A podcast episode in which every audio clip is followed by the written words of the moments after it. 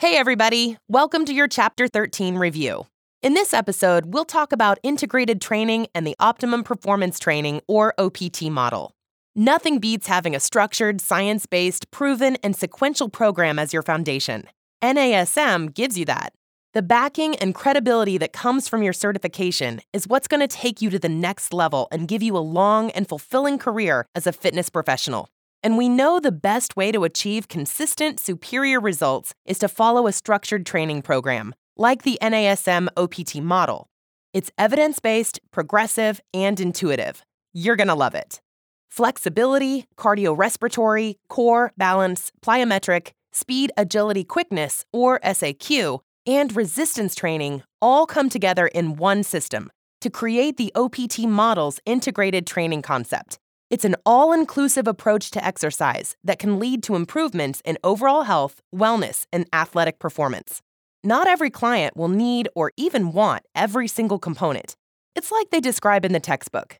You can have a giant chef salad, but you might leave out certain ingredients for certain people, or add extras based on what they need and prefer. Using integrated training principles, you'll have the ability to provide a more comprehensive approach to program design and personal training.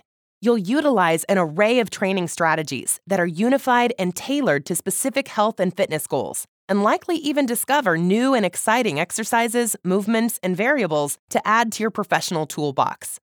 Leveraging these integrated training concepts when selecting exercises and designing programs will help you plan and execute a client centered approach to fitness training.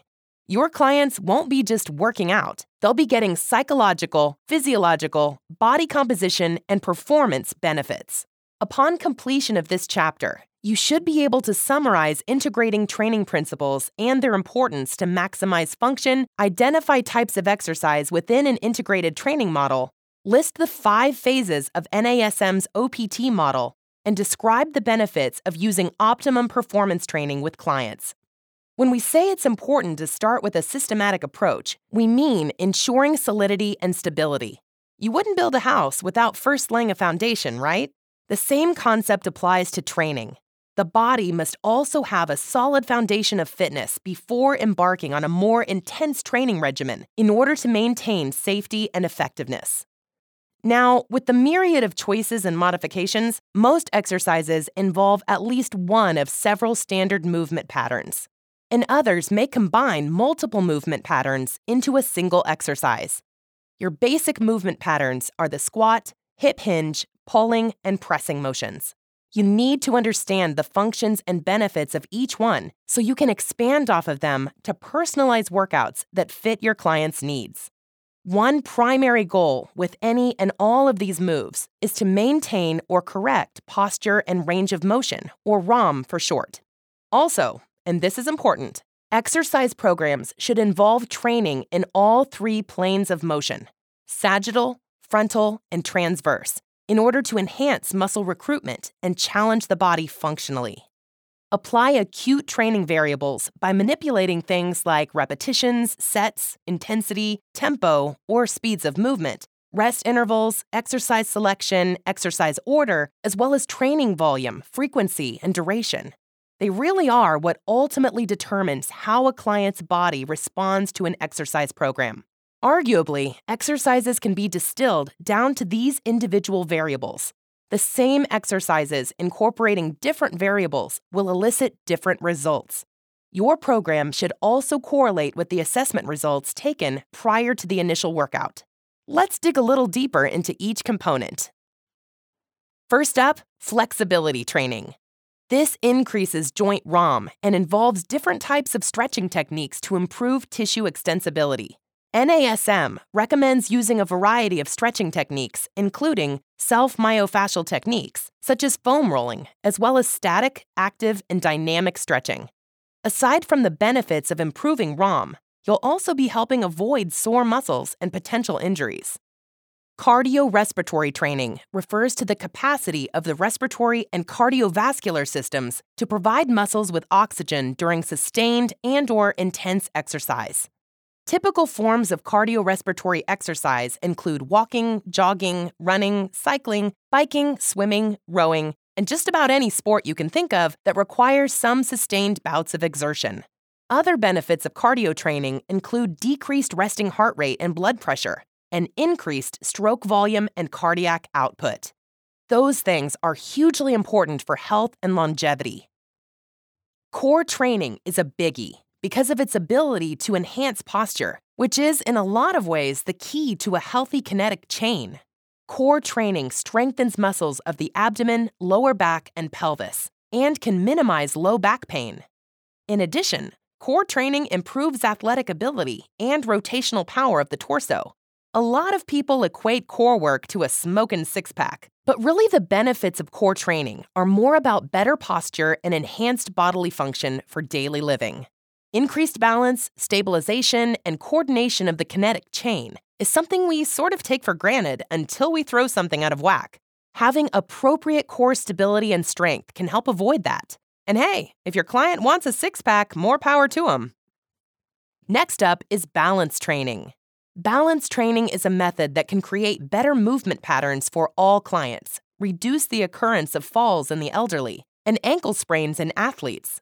Balance training also improves proprioception and agility based activities. I can tell you from personal experience, this will come in handy the next time you get soap in your eyes while showering, knock a bottle of shampoo off a shelf, and have to react quickly before it lands on your big toe. Try doing that without well honed proprioception, balance, and agility skills. Moving on to plyometric training, also known as reactive or jump training. Plyometric exercise improves the stretch shortening cycle, which enhances a client's ability to move explosively. The benefits of plyometric training even include improved bone mineral density and soft tissue strength.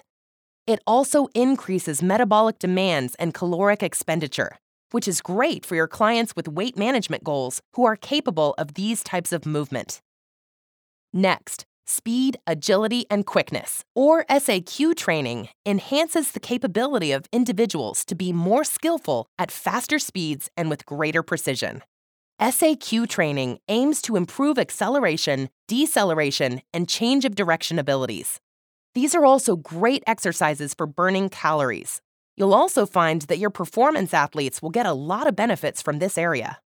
Our final component, resistance training, can promote marked increases in muscular endurance, strength, and hypertrophy, regardless of age or gender.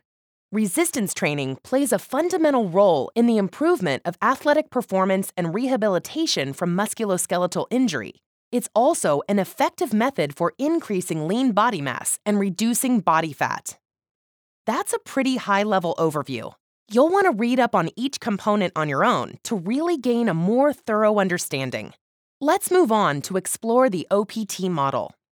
The OPT model is based on the science of human movement and uses the principle of specificity and integrated training to maximize client results. It provides a system for safely and effectively progressing a client toward their goals by using a sequential training method consisting of three levels stabilization, strength, and power. The stabilization level has one phase of training stabilization endurance training. It is designed to teach optimal movement patterns for joint and core stabilization and postural control. It focuses on exercises and movements that enhance muscular endurance, joint ROM, joint and core stability, and neuromuscular coordination. This is done through slow and controlled movements with relatively light loads and meticulous attention to both posture and exercise technique. I think it's safe to say you'll utilize this level and phase for everyone. The strength level consists of phases 2, 3, and 4. The goal of Phase 2, strength endurance training, is to enhance stabilization endurance while increasing prime mover strength. These two adaptations are accomplished by performing two exercises with similar joint dynamics in a superset sequence, meaning back to back without rest. Phase 3, muscular development training, is designed for folks who are looking to maximize muscle growth or hypertrophy, like bodybuilders and others interested in physique development, individuals seeking body composition change, as well as certain athletes. This phase of training can use a variety of resistance exercises and methods to elicit responses in muscle growth, which can also be beneficial for clients who want to lose body fat while maintaining lean muscle mass. Phase 4, maximal strength training, works toward the goal of maximal prime mover strength by lifting heavy loads. This is going to be more common for strength athletes and others who require higher levels of strength. So, this is a phase you may not even get to with some individuals. It is an advanced form of exercise that is optional depending on the goals of the client. Within the power level of the OPT model, only one phase of training is covered. This is phase 5, otherwise known as power training. This is where you really max things out, only after a client successfully completes the stabilization and strength levels, or if they're already exceptionally well conditioned, exhibit adequate joint and core stability, and are familiar with power forms of exercise. The goal of this phase is to increase maximal strength and rate of force production. Similar to phase 2, this is accomplished by performing a superset sequence of two exercises with similar joint dynamics. Only in this phase, the first exercise will be focused on challenging max strength, and the second on challenging velocity. As you can see, the OPT model isn't necessarily intended to expose every client to every exercise and move them through each and every one of the phases. Sometimes it's all about how you use exercise variations to get the body to respond in a different way. The OPT model provides a structured way to take every one of your clients to the level they want and need to go. With all these tools at your disposal, you can create a plan that makes sense, builds confidence, works effectively, keeps things interesting, and minimizes injury. All right, well, that's going to do it for this episode. Take care and happy studying, everybody.